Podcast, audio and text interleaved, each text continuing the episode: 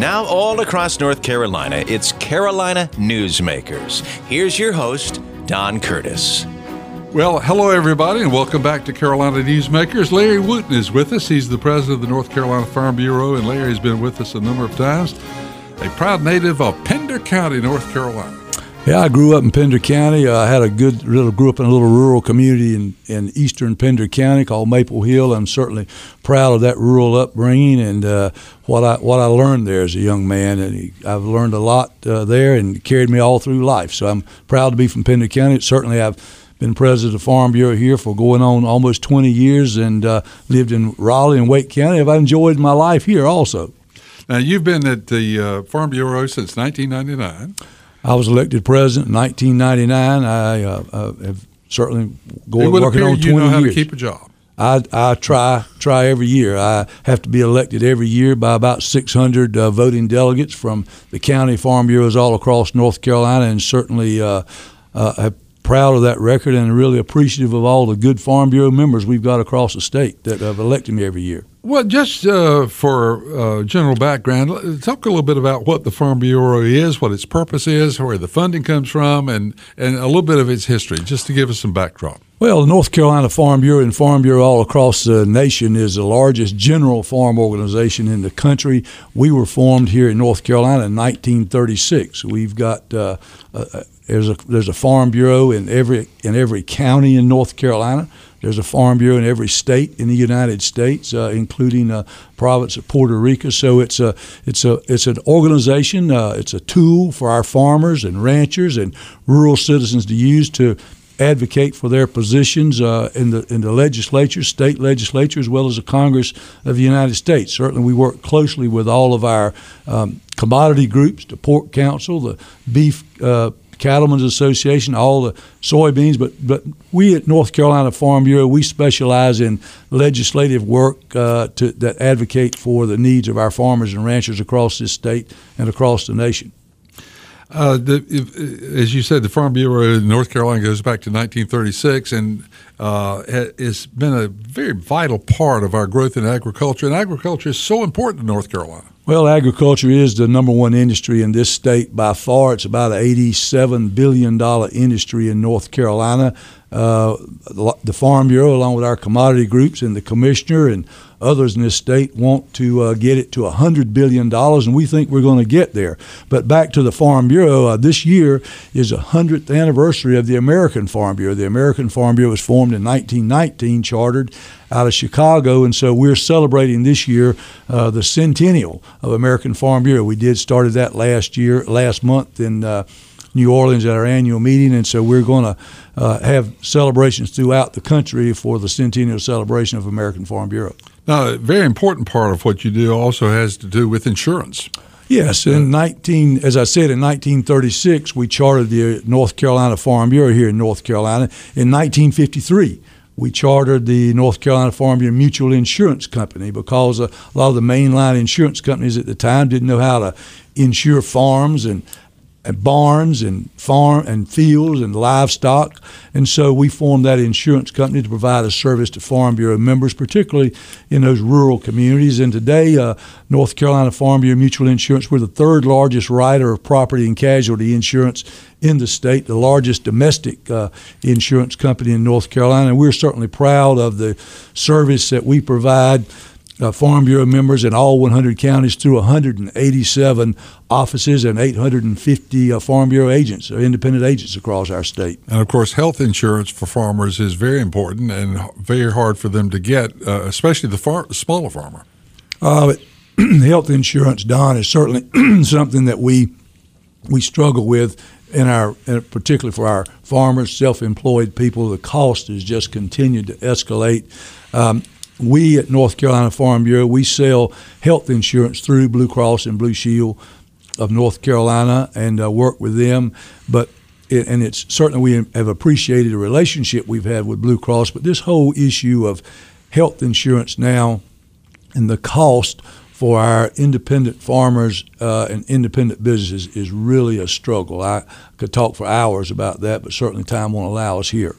Well, of course, you know, there's several problems there. One, we have amazing research going on, which uh, is very expensive, and but it pro- also prolongs life, and so we've got people who are growing older uh, and uh, need health care a longer period of time, actually after their uh, income producing time, and this is another problem. Oh, certainly. We, we, you know, we're, we're all beneficiaries of the research and the good quality of health care we have, particularly here in North Carolina. Uh, we just got to try to figure ways to make it a little more affordable for those people that are out there paying that are not that are not, uh, in, that are not in an employer group, that are not uh, subsidized uh, through the ACA, and certainly those people that are on Medicare uh, with you know with a you know they're pretty good, but just those independent people out there having to pay 25, 38. I know a young uh, farm couple up in Rowan County will have, going to have to pay thirty eight hundred dollars a month. They just can't afford that. No, that's, that's what huge, we. Yeah. That's what we're. That's what we're uh, fighting yeah. and trying to look for solutions for uh, in in this state. Well, it's a it's a big problem for everyone, but, but uh, each group has to look after their own concerns, and the farmer has a different set of concerns. Uh, I'm going to change the subject a little bit and talk about the the uh, devastating effect that the uh, uh, most the two most recent flooding conditions we had to agriculture. Well, agriculture in North Carolina right now is about as tough a in tougher situations. I've seen it many years, and I came through, started farming in 1973 and four.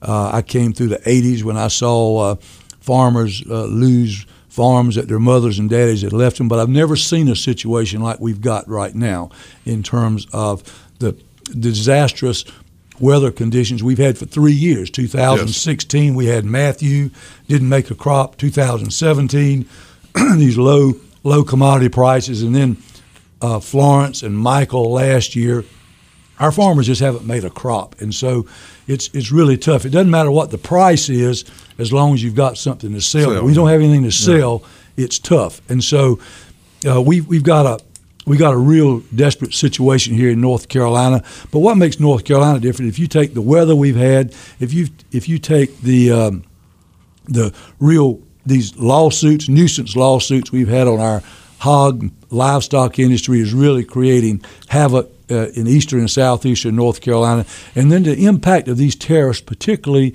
um, on our tobacco industry, uh, is is really having making North Carolina be in a unique situation as it relates to farm income. And across the nation, since 2013, we have uh, net farm income has dropped 50 percent.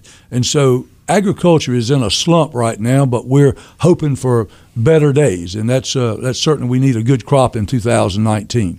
Well, you know, it's the only business I know where you uh, you plant a crop and you have no idea in the world what it's going to sell for, and you don't know about the weather and so forth. We were talking to uh, Commissioner Troxler, and he said, you know, we can handle lack of rain, lack of water a lot better than we can handle too much water. Yeah, the old adage that uh, dry weather will scare you to death, but wet weather will ruin you is a, is a yep, really true adage. I mean, it's even right now. It's been raining. You know, for the last several weeks, pretty hard during the month of February, and so uh, you know, our farmers are getting a little antsy about what that's going to mean when it comes planting time. And of course, as you said, farmers are price takers; they're not price makers, and uh, and this is you know this is having an impact also um, you know nationwide. Now we've got some trade agreements uh, that are being discussed in the news. How does that affect the North Carolina farmer? Well, trade and trade agreements, you know, but just just for the viewers to know, about every third row has to be exported. About 30% of agricultural products has to be exported. In the case of North Carolina, and many of our crops, it's more than that. 80% of the tobacco has to be exported. 40% of that 80% is exported to China. So you can see how important uh, trade agreements are. Uh, in here in North Carolina, our two largest trading partners uh, for export are are Mexico and Canada. So you can also see how this whole uh, whole discussion on the renegotiation of NAFTA, this new USMECA, U.S., Mexico, Canada trade agreement, that's vitally important to North Carolina, particularly if you look at our pork, our poultry, uh, many other sectors of agriculture in North Carolina. The outcome of what's going to happen with this new NAFTA is is really is really crucial for our farmers and for our industry here in North Carolina. So, what's the desired outcome, and what is the apparent outcome right now? Well, certainly any trade agreement that's 25 years old, like the NAFTA, it's okay to renegotiate. What scared agriculture was when the president said we're just going to pull out of NAFTA as the worst trade agreement ever hands down for North Carolina agriculture and for American agriculture, NAFTA has been good. Now, there may be some other sectors that will contradict that, but for American agriculture, NAFTA has been a good thing. Certainly, we don't have a problem with renegotiation, looking at it. But what's important uh, the, on on net, our mantra to the negotiators was do no harm to American agriculture, and, and generally that's been the case in this new NAFTA or USMCA, as I call it. But now the the real issue is it's going before the Congress of the United States. It's been negotiated. It's got to be approved by the Congress of the United States. It's got to be approved by uh, the Mexican government. It's got to be approved by the Canadian government. And if it's not approved by our Congress, what really scares us and what's got us on high alert, if it's not approved by the Congress, then it just doesn't go back to the original NAFTA. It goes to zero. And that would mean we would have no trade agreement with Mexico and Canada, and that would be devastating for North Carolina agriculture. So the trade agreement that we have is is acceptable and good for the farmer uh, and agriculture in North Carolina, but it, it uh, but Congress may be tinkering with it. Well, we need Congress to approve it. Certainly, yeah. no trade agreement's ever perfect. There are always, as people yeah. say, there are winners and losers. But on on on average, that new uh, trade agreement with Canada and Mexico for for American agriculture is is pretty good. The uh, the the dairy farmers uh, benefited. There were some issues with Canada that we got corrected that the dairy that, that's good for dairy. But on on average, there's not a lot of difference. In the last one, we modernized some things, updated some things, which is good. But now the real crux is, as I said, we need the Congress of the United States to approve it. And I'm not saying whether it's Democratic, Republican, whatever if this is not approved by the Congress, it's going to hurt American agriculture and it will hurt North Carolina agriculture. So we're urging our congressional delegation here in North Carolina to approve that. Now, you know the politics in Washington now, and certainly, so we're telling our um, our Democratic members as well as our Republican members, it doesn't matter where you are here. We need this approved by the Congress of the United States. Larry Wooten is our guest. He's the president of the North Carolina Farm Bureau, and we'll be back with more right after these messages. Adopt US Kids presents What to Expect When You're Expecting. A teenager. Learning the lingo. Today, I'm going to help parents translate teen slang. Now, when a teen says something is on fleek, it's exactly like saying, that's rad. It simply means that something is awesome or cool. Another one is totes. It's exactly like saying, totally, just shorter. As in, I totes love going to the mall with Becca. Another word you might hear is jelly. Jelly is a shorter, better way to say jealous. As in, Chloe, I am like so jelly of your unicorn phone case. You don't have to speak teen to be a perfect parent. Thousands of teens in foster care will think you're, um, rad just the same. To learn more, visit adoptuskids.org. A public service announcement brought to you by the U.S. Department of Health and Human Services, Adopt U.S. Kids, and the Ad Council. Hi, everybody. I'm Suze Orman with an important message from the FDIC about keeping your money safe and sound. Recently, I got a letter from a woman who told me she took all of her money out of the bank and put it in a shoebox in her closet. What was she thinking? That's not a safe thing to do. You know what I told her? Put it back in the bank now. If your money is in an FDIC member bank and you stay within coverage limits, you have no reason to worry. You can't lose a penny no matter what. That's a lot safer than a shoebox, if you ask me.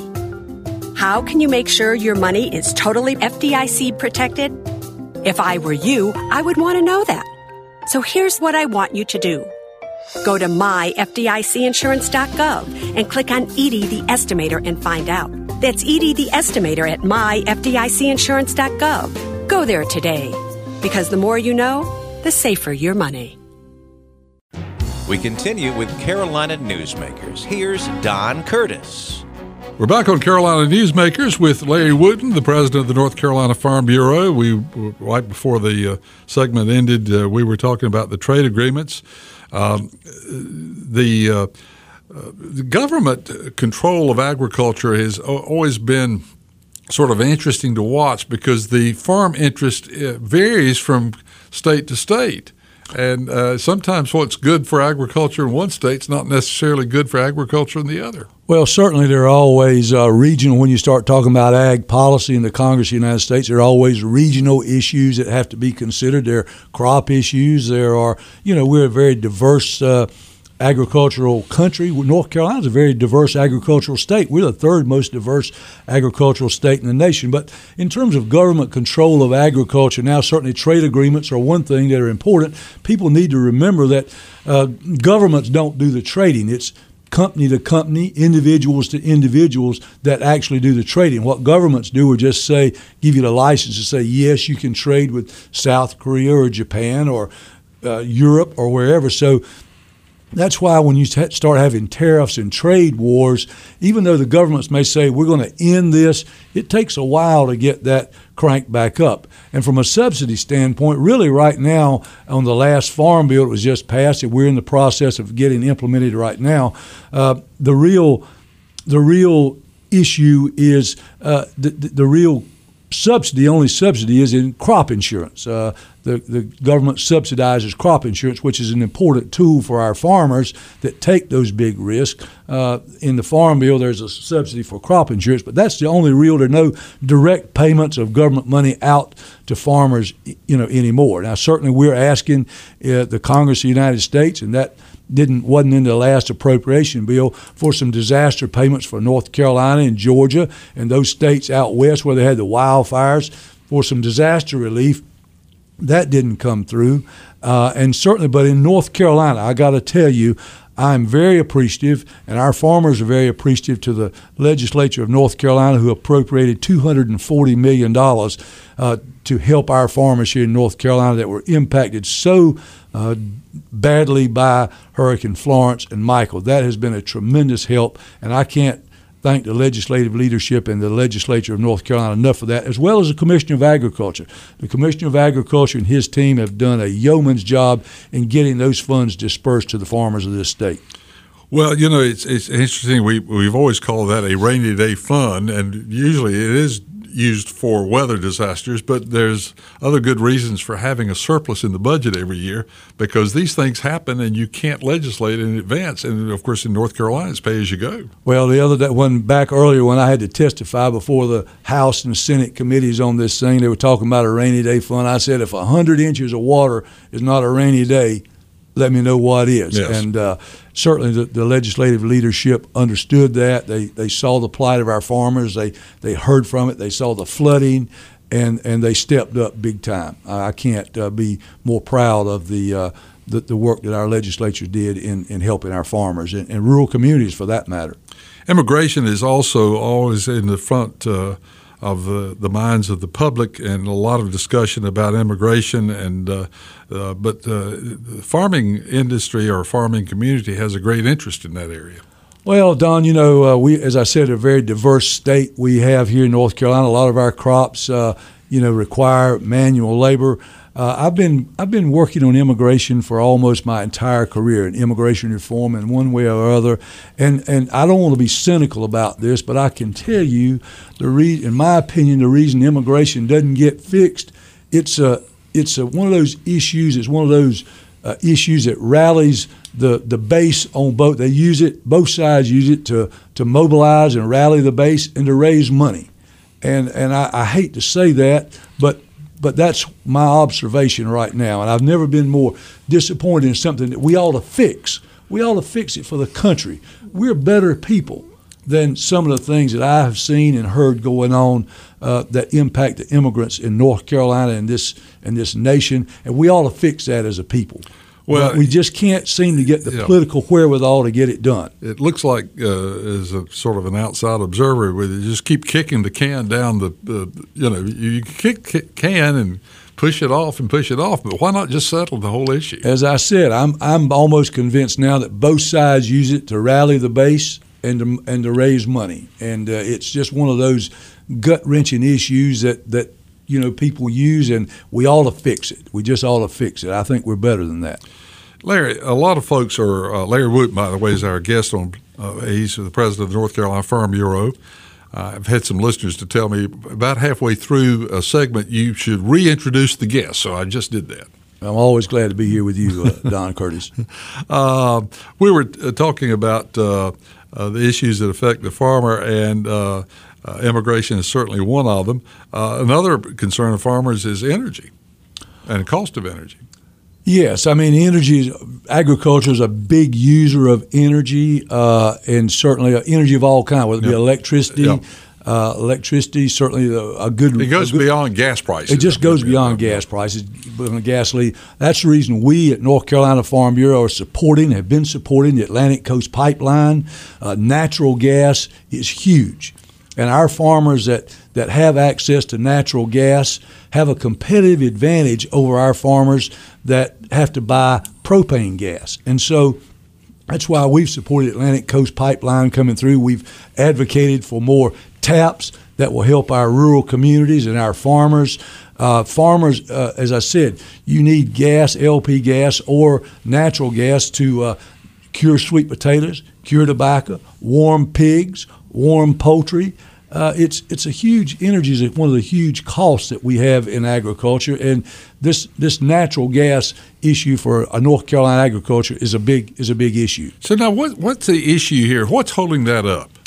Well, obviously, you know that uh, it's it's it was an first it was an environmental issue, and then then that issue of the Atlantic Coast Pipeline uh, we support it got all tied up in politics and getting the permit, and I'm not going to go into all the political ramifications. You, the legislature got crossed with the governor on this uh, issue and tried to say that it was a you know the permits were issued for political for reasons, political reasons and on and I can t- I don't know I'm not going to get into all that, but I can tell you one thing: we need that pipeline to go through North Carolina to help our rural communities. You're not if you're going to people talk about this rural urban divide. I can tell you, in my opinion, uh, what what will help rural North Carolina, whether it's western or eastern, and you got to have some things that create jobs, infrastructure. And when you talk about infrastructure, you got to talk about uh, internet, uh, internet's got to be there. You got to have a good road system. You got to have a, a good uh, LP, a natural gas is, is a part of it.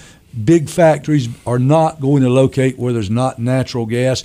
Uh, you've got to have uh, there, there's several things in infrastructure wise that good community colleges, uh, job develop that going to do a part for job development, and so uh, natural gas is crucial if we're going to have jobs and help uh, this rural urban divide where people can live, have jobs, work, and prosper in rural North Carolina. And you know, we we we talk and talk and talk about uh, the rural urban divide here in North Carolina.